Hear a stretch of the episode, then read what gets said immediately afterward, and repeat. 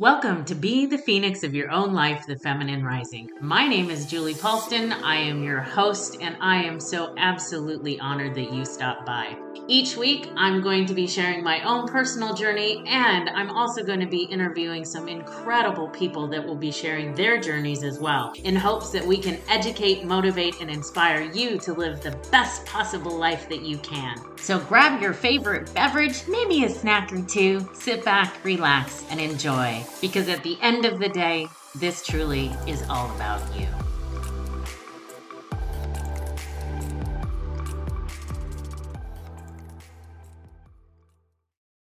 Good morning and welcome back to Being the Phoenix of Your Own Life. My name is Julie and I am so happy that you're here. I'm recording this on a Friday and it is absolutely beautiful. And it's like one of the very first days that it actually feels like fall here in Northwest Florida. It's actually going to be a high of 66. What? I actually put on sweats this morning. Who thunk it?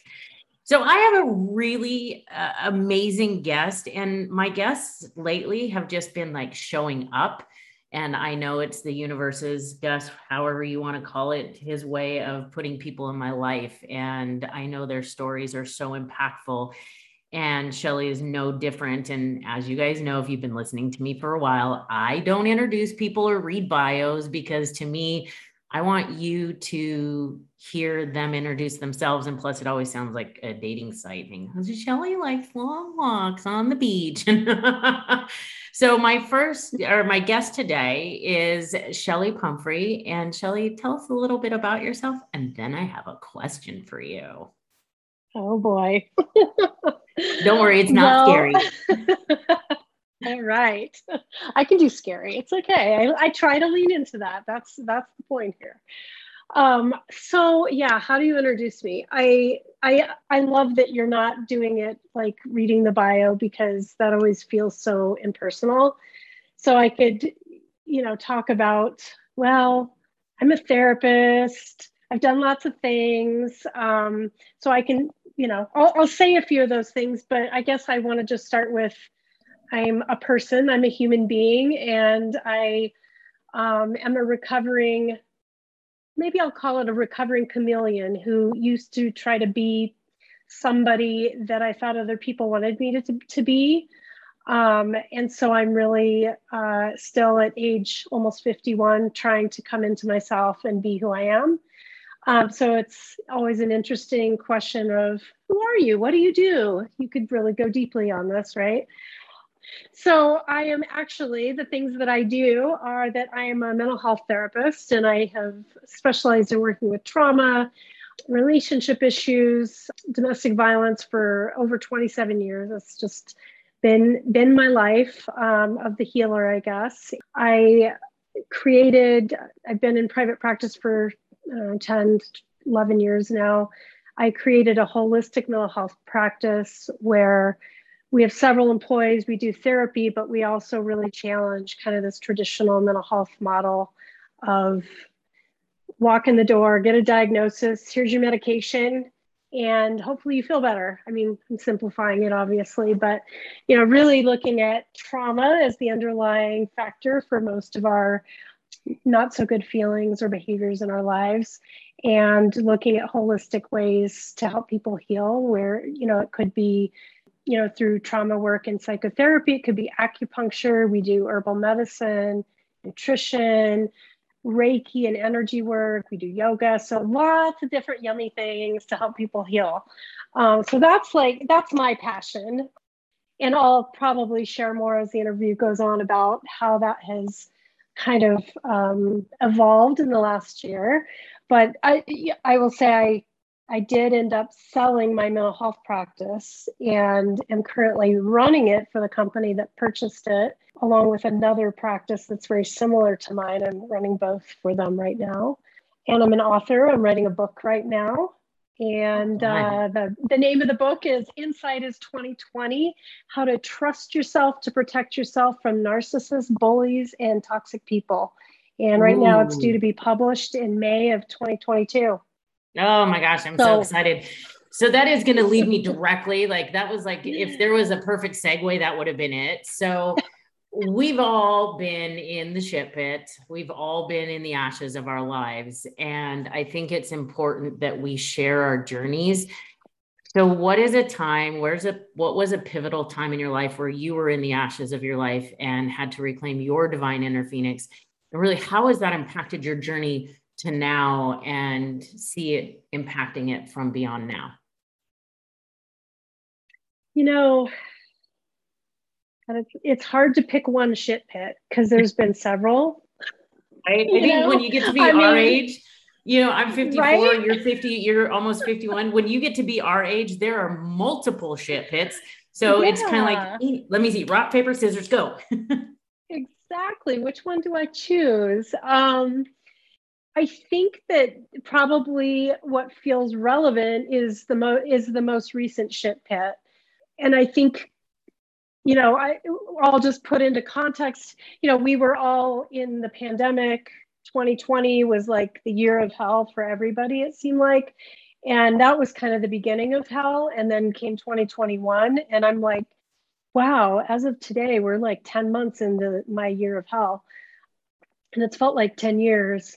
So essentially, I'll try to give kind of a short background of how I got to this shit pit.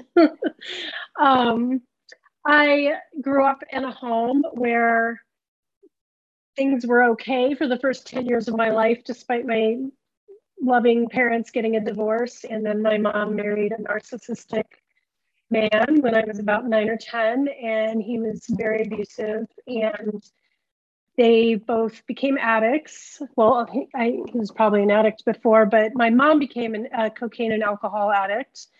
They owned a bar and spent most of their time there. And it was like my life kind of came to a halt at that point. And, and I came into this world of trauma that really shut me down and impacted you know pro- everything for the rest of my life which is what trauma does to us i grew up, you know, for several years just watching domestic violence. They finally got a divorce, but then watched, you know, lived with my mom and watched her addiction cycle and all these men come in and out of the home that, you know, I'd call the police on them for fights. And so I got this intense role modeling of relationships at a pivotal time in my life. And I also had a narcissistic stepfather who was actually a very well known man in our community. He was a, a, political figure, and on the outside, everybody loved him. And which is kind of how narcissists are. It's like these charismatic people. He was doing all this good in the world, at but at home he was a tyrant and scared the shit out of me. So there was always this like questioning in my mind, like, what's wrong with me? Am I the? It must be me. What's you know? So it's kind of started this I mean, I just shut down. I, I, was a terrified kid. I was shy. I was at this new school. I didn't talk to anybody. And it really kind of started me off in this lifetime of being really insecure, very anxious, um, unsure of myself, and always questioning myself in relationships. And I was a caretaker. I was the caretaker for my family because my I was the oldest of and had two siblings and and my mom was pretty checked out. So that was what I did.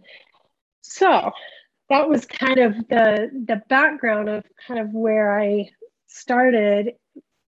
Flash forward through my life, I went. Th- I was married for 12, 10 years, together for 12, and had two kids, and then had several relationships after that. After we divorced, and of course, I began to see a theme in my life of narcissistic men and very emotionally unavailable men, and kept like I, I had after my marriage, I got into a relationship with a very abusive, grandiose narcissist. Mm. You know, the kind that we think of on TV, and I think I came out. I was so starved for love and attention coming out of a marriage that felt very empty of that and this guy was like all over you know it was all about love and attention and affection. It was like water to my dried up sponge of a heart you know?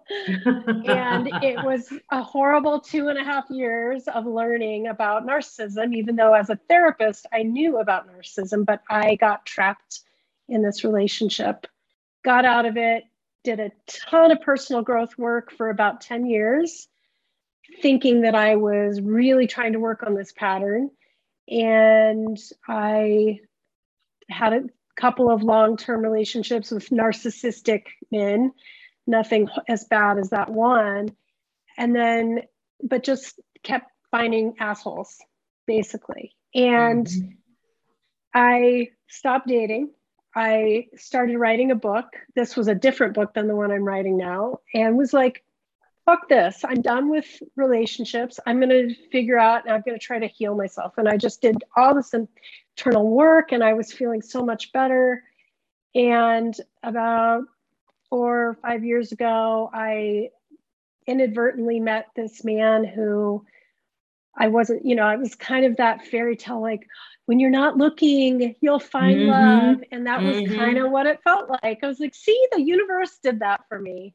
And he was kind and generous, and he just seemed like the most sensitive man. And I, I, I fell deeply in love with him.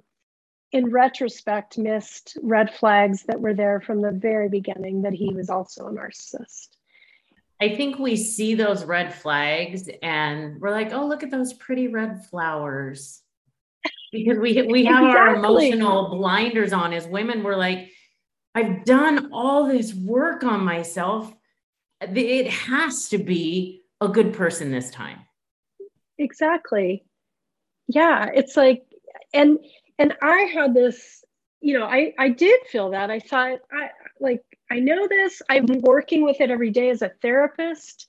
Like i can't miss this again. And he came in talking about his ex-wife who was a narcissist supposedly a narcissist. And everything ju- i was we were so focused on that that it also was kind of this big smokescreen you know? The other thing that happened is i'm a very empathic compassionate person. Like i see this wounded person in front of me and it's not that i'm being like codependent and trying to take care of things for him i am just sensitive to like oh he's being an asshole right now I have a belief, one of my mantras is hurt people, hurt people. So here's this hurt person that's hurting me right now. I feel so bad for him and I don't I don't turn the compassion inward. I can I turn it on him and that's that's how people often get in these abusive relationships. You know, it's often empaths and sensitive types like like this that you know, we will you know, we'll love a serial killer and forget that we're our lives are in danger, you know? Yeah. so yeah. that was kind of what was going on. And he presented as a nice guy, but then after time and we, you know, our relationship became committed. As soon as that happened, the ma- as we say in the world of dealing with narcissists, the mask came off, and I realized I was living with a full blown controlling abusive narcissist. And this happened right before the pandemic hit. Oh. And I was, you know, all of a sudden we're stuck in this house 24 7 with teenagers and, and I, and I'm trying to run a business and be a mental health therapist, helping people through the pandemic while we're going through the trauma to gut as well. And my, I just shut down. I just, I thought I was going to lose my shit you know, I gained like all this weight. And one of the things I talk about in my book is the physical effects of stress, and especially when you're in an abusive relationship, what happens to your body and how that in, uh, in and of itself is a red flag, you know. So, flash forward, I start realizing, oh my God, this is not good. I've joined my life with this person. I don't know how I'm going to get out. He had money, I didn't and the universe came forward and gave me a solution. This is kind of where I came to selling my business. The universe, I it was not something I was planning to do, and somebody came knocking at my door basically and said, "Hey, have you ever thought about this?" And I'm like, "No," and I don't want to, but I think I need to, and it propelled me forward. And literally within the last ten months, I sold my business, realized I needed to get a divorce, and finalized a divorce. Have written a book. I am actually submitting my full manuscript today. Oh, I'm and, so glad that it's today that we get to do the interview I today. I love it. Thank you, right? Universe. I mean, so and I started another business. So it, like all of this has happened. I mean, I literally, I just, I was a complete shit show. It, it, 10 months ago, I really, there were also other things going on in my family that eh, oh and my narcissistic stepdad died in the last few months too um, so there were like intense life stressors going on and i think what attracted me to this your podcast and the theme of this is just that phoenix moment of like I, right now i can sit here today and just reflect on like oh my god i thought that happened like five years ago, but it actually all happened in a few months. And I don't know how I, you know, I'm, it's divine, divine intervention. Yeah. Trusting the flow and allowing myself to just surrender and go with it. You know, what's funny is you, you bring up a point and, you know, every time I do a podcast and I ask somebody that question and they share their journey, it just like drops into my head about which direction I want to take the interview and what questions I want to ask. And it's a question and a statement because you and I are both in the same field. You do mental health therapy, and you, uh, which I'm a level two Reiki practitioner as well. So I love Reiki. I'm a huge fan of acupuncture and, and therapy in a whole. And it, I think it's important for anybody that's listening to understand that at the end of the day, anybody that you go to for healing, there are so many healers that go through such horrific experiences. And even though we are in the midst of helping others heal, we're still going through it. And I think there's this misconception in the industry, whether it's mental health therapy, whether it's life coaching, whatever it is, that these people don't have shitty days. That, you know, right. all of a sudden I'm a mental health therapist, I help everybody. Or I, in my case, I do NLP therapy and I help people work through trauma. We do these things. And at the same time, we could be sitting deep in the shit pit, deep in the grief, deep in the wounds of abandonment and the mother wound and all of these things. And I think the misconception out there is that we're just happy and we're always going to be okay. Right. And people think, oh my God, all this happened to us. It never happened to us, it happened for us so that we would have the experience yeah. to be able to help other people heal. What are your thoughts about that? Amen, sister. that is like absolutely. I mean, I can say, you know, as a therapist, all of my shit has made me a better therapist. If I had lived a life with no hardship, I couldn't get it. I mean, I, I, the deeper my pain, the deeper I can go with somebody in pain and can truly understand and help build that rapport i mean of course as a therapist you have to you have to know what your pain is and uh, and of course we're never perfect we're never we never reach that destination it's it's a process of unfolding and getting to know yourself but i mean it just it informs my care in a way and not in a way where i'm blind in how i treat people but like it just is informed. I, I'm informed by it. Like, I know this, I can help you. I've been here. And, you know, I will say too, like the shame of going through this. I mean, there's been, you know, for many years working through letting go of shame. And especially, you know, each time I had one of these relationships, I would have this idea of like Chelli, you're a therapist. Like you should. How did you miss this? You should be able to see this, and just beating myself up about it. And then, you know, just also remembering like, yeah, I'm human. Yeah. You know, and this last one was the one. It was really like, damn, I really thought I had it figured out this time. Yeah. And ha- really had to work through the regret of like I saw it in the beginning, but I just he actually was a what we call a covert or vulnerable narcissist, and they present very differently from what we call the grandiose narcissist. And it was just a very sneaky. I was just, I mean, even the therapist in me was taken for a ride on that one. So I think there's just something to be said about that too. Like, yeah, we are human.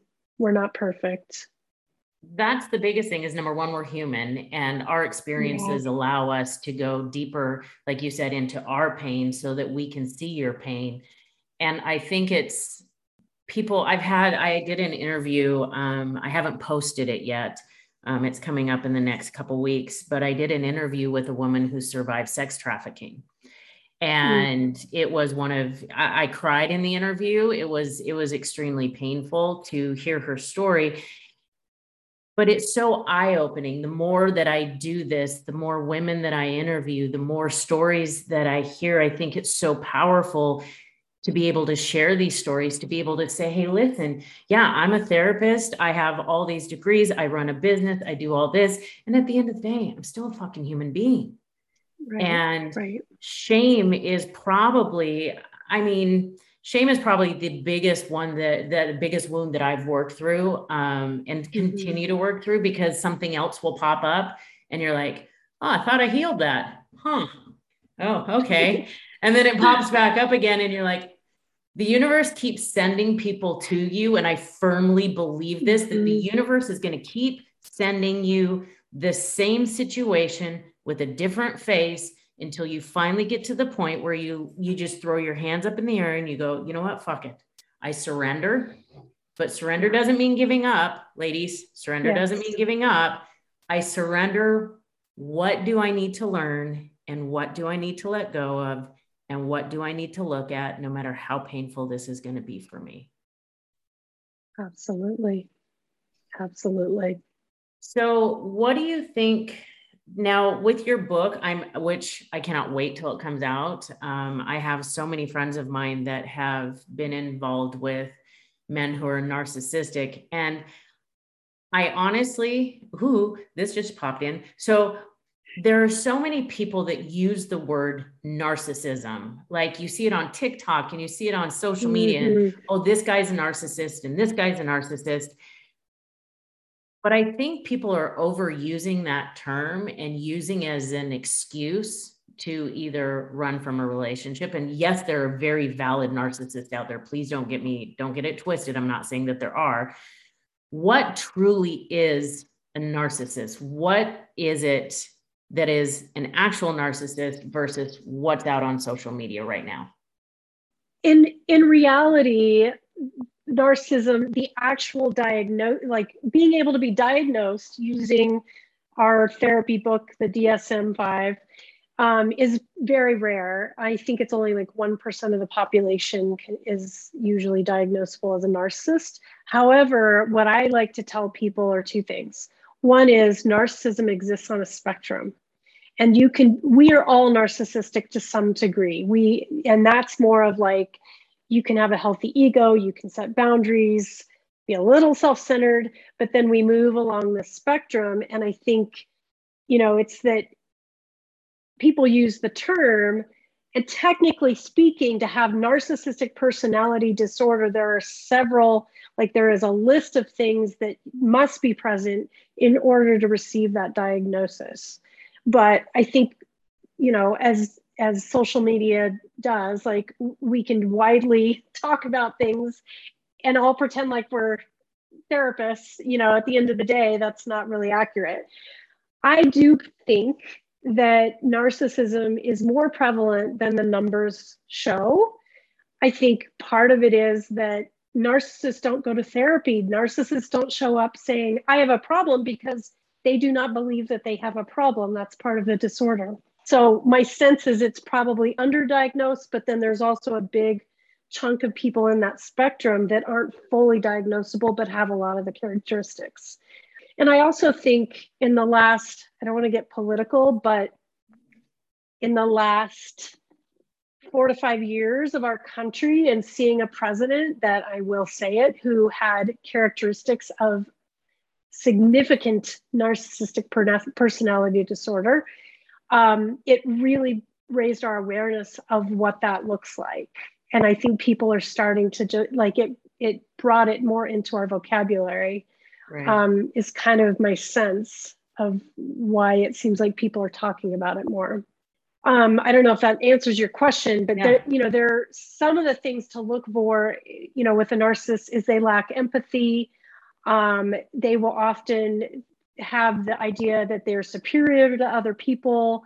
Um, you know, you might hear sometimes they're very open about it, like I'm the best, you know, at everything, or people are jealous of me. I have special abilities, or the law doesn't apply to me. It only applies to other people because I'm so special. They can have a tendency to do a lot of gaslighting, which is where they will turn things back on you and and blame you, manipulate you, make you think, you know, basically gaslighting makes you question your reality.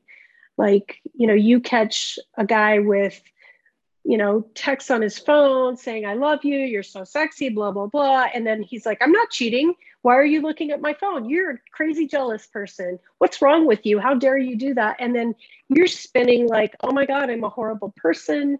What did I do?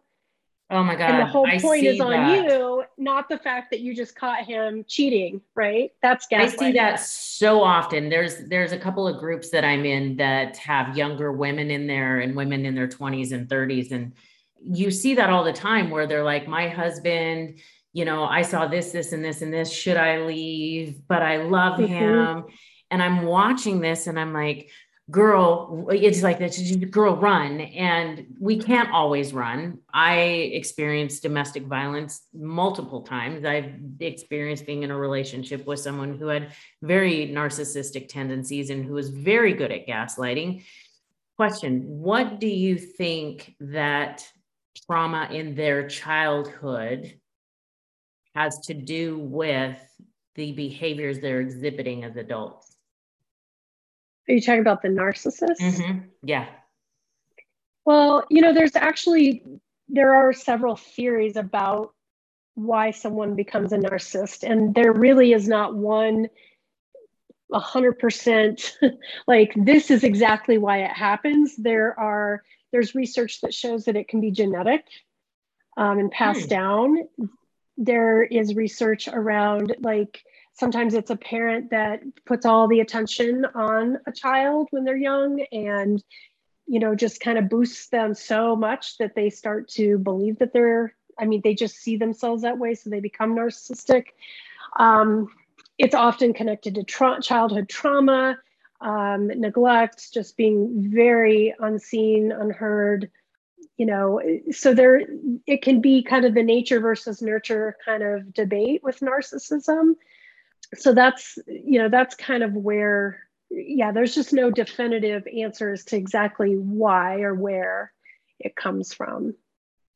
Yeah I, and it's so and you don't want women you don't want us to be scared of getting into relationship because like i've been single for so long that you know if i if somebody if i won a trip for two i'd go twice. So i mean that's how long i've been single and i'm okay with it and there's so many women that are our age and even younger that are scared to get into relationships because they see this all over. Because i right. mean and like you said and to be honest it doesn't really matter what political party it is. We're talking about the human being not the political party. We're talking about the actions of a human being. I think that women see that and they're really worried about, oh my God, well, I, I, I want to date, but so how what are some things that are that women can look for without being that woman that's going through their phone? Because I always tell women that if you feel the need to go through someone's phone, that right there should be like a double red flag on the beach. Don't get in the water. There's like jaws in there but yet at the same time, and I've done it, we will look over while they're signing into their phone because they will never leave their phone unlocked. We see the sign in, and then when they're in the shower or whatever, we like try and sneak in and read messages and do all that stuff. Yeah. What are some of the things that we can look for that will help us to maybe not go down that path? Yeah. I'm excited that you asked that question because that is exactly what my book is about. You know, what what I tell people is you could Google narcissism all day long. You could try to diagnose, but that does not matter. You don't need to know if this person is a narcissist. You don't need to know if they're gaslighting you. What you need to do is turn the focus inward and listen to yourself. Listen to the cues of your body and your intuition. One of the things that I teach people is that we have trauma responses. And when you are with somebody who's being an asshole, narcissist or not, you are going to have certain trauma responses that will tell you something is wrong. And over time, your job is to, to start to identify, you know, is did this just happen once because we just had an argument, or is there a pattern that's going on and I'm always feeling this? You know, and so I in my book I talk about you know there's four different trauma responses that you you know many people have heard of fight or flight that we go into when we're feeling you know a, we're in a dangerous situation but there's also freeze and fawn. And in my experience people who are involved with narcissists do a lot of freezing and fawning. And freezing is is kind of what happens when you can't when a trauma, a, a dangerous thing or a threatening thing happens, our, our brain instantly is going to go into fight or flight, where that means either we're going to fight back to protect ourselves or we're going to try to escape the danger. And freeze often happens when we can't do either one of those. So, what happens is our body just kind of shuts down and we freeze in the moment and we just become paralyzed until the danger or the threat passes. Um, and then the, the fourth style is fawning, which is where you learn to basically it's people pleasing. So if I'm really nice, if I agree to everything, if I do everything to take care of you and put my needs aside, then I won't be hurt. That happens a lot in narcissistic relationships. So I often tell people that A, if you have been, like if you've come from a history of abuse where either you have post traumatic stress or maybe you don't know you have PTSD, post traumatic stress, but you have grown up with abuse or have had a past relationship that's been abusive, your brain, your body is probably already engaging in some trauma reactions, whether you're aware of it or not. And so it's important to understand like what those can look like. And if you're you know, part of what happened for me as a child, I learned how to fawn all the time. I was a fawner. And so it was very easy for me to fall into these relationships and become a people pleaser and to just allow the abuse to happen because that was where my brain was kind of trained to go back into um, is this kind of entrained response. So it's good to know that about yourself. Have you had past trauma or what can trauma responses look like? And i could spend a whole other podcast talking about that but i won't go into all those well you know what? you, know, you might have to come back and we'll do another podcast about that. Right? we'll have, a, we'll have episode two. This will be episode one and we'll do episode two about all about the trauma response because that is right. It's and and looking back in my life i i see different times where i did that. And i remember um, mm-hmm. i said this on on another podcast um, and I said, you know, we as I think it was Oprah, and she had on, I don't know if it was Dr. Oz or whoever it was, but we, they were talking about domestic violence and, and that kind mm-hmm. of thing.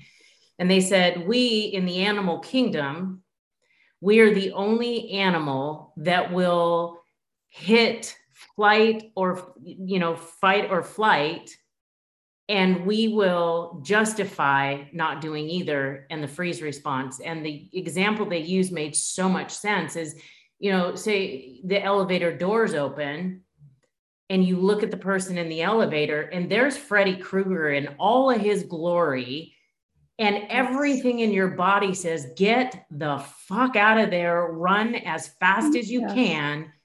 And then what happens is that little part of our brain goes oh i don't i don't want to offend him. Oh yes. i don't i don't want to hurt his feelings. Oh what's he going to think or what are they going to think if i say oh you know what? I forgot something in my room. I'll just catch the next one. Instead we get on the elevator. And then we yes. wonder why we're a bloody mess when the doors open back up. Exactly. Yeah we override the signals of trauma and fear and I don't know if you ever read the book uh, "The Gift of Fear" by Gavin de Becker. Um, he he talks about that, and I think that story was actually in his book, and he shared it on Oprah because I remember reading that in his book. But he that's one of the things he talks about. Like we hear these things. I mean, and or you know, our body is like screaming red flags, and we freeze we we override it or we fawn. Like no i'm it's i don't want to hurt this guy's feelings so i'm going to get on the elevator you know? That's that's exactly my point and that i like to say like when we we are living under the influence of trauma it's no different from driving under the influence of an of an alcohol right? We are not able to make clear decisions rational decisions when we are living in a state of fight flight freeze or fawn.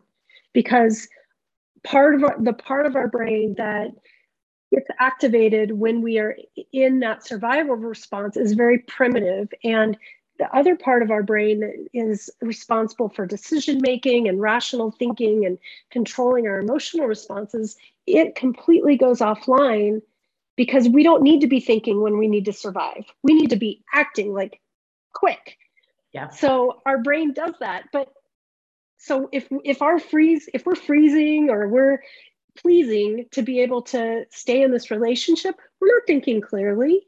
No. you know we're just like oh i just have to do this to stay safe. And then 10 years later here i am still in this abusive relationship you know? So yeah trauma is a huge influence on this. So i that's something that i really encourage people to to be able to understand but i there's something else that I think doesn't, I don't see this a lot on, you know, when I'm looking at listening to YouTube videos or looking at people that talk about narcissism, but I think it's really important to know this other research that has come out by a woman named Sandra Brown. I don't know if you've ever heard her. She has done a ton of research on what she calls pathological love relationships. And she did a study where they actually found that what she calls super traits. So she looked at personality traits of women who end up in abusive relationships. And they found two traits in particular that stood out that were like, I think it was something like 60% of women that had these traits ended up in, in these relationships. So I might be getting that number wrong, but the traits are agreeableness, and conscientiousness. Hmm. So, what essentially what it means is that if you are somebody who is a very agreeable person, you're flexible, you're supportive, you know, you just get along with people, you're nice. Kind of like you could also see that as kind of some of the people pleasing, but you could not be codependent. You could, you know, but you're just an agreeable person conscientious. You're very like you pay attention to other people's feelings. You have a high degree of empathy. You know, you think about other people. You're very thoughtful in that way. Those people will also override a lot of the danger signals because they're there to kind of make nice in relationships. And mm. so, you know, that again, like, and I will say in my clinical experience, that has been something I've seen very consistently. I, you know, and I, that's part of my issue too you know there are these high functioning women who like seem like they got it together on the outside and then they're falling into these dangerous relationships. And this is a big piece of it as well. And sometimes it's that you have those traits in your personality and then you get into the relationship and the trauma kicks in and then you've got both that really create this trauma bond that makes it hard to get out of the relationship. Oh, there is so much like I want to. I like, okay, so we are going to do a part two. I've just decided we're going to do a part two. That's just the way that it's going to be. I'm like, I looked at the time and I'm like, damn it, why can't we talk for the okay, we could go on forever on this, one. right? I'm like, oh, I have a, I always ask one last question, but before I ask that, how do people find you? How can people find you? And by the way, people, all the information, if you're driving right now, don't try and write this down because I want you to get to wherever your destination is whole and complete.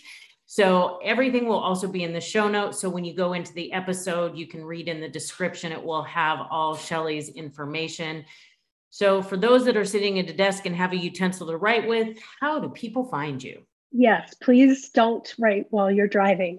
Um, so you can find my website. Um, it's either nesthealingcenter.com or chellipumphrey.com. We'll have that in the notes. And I'm also on Instagram uh, with my name, Chelli Pumphrey, or Facebook. So you can certainly look there. That's my new uh, kind of practice that I've started recently. Um, I also have my other two mental health practices that I'm running at the time, but we'll stick with the Nest Healing Center for now. I love that Nest Healing Center because it is. You just it's the nest. You want that crave that home, that comfort, that totally. oh, I love it. I love it. I love it.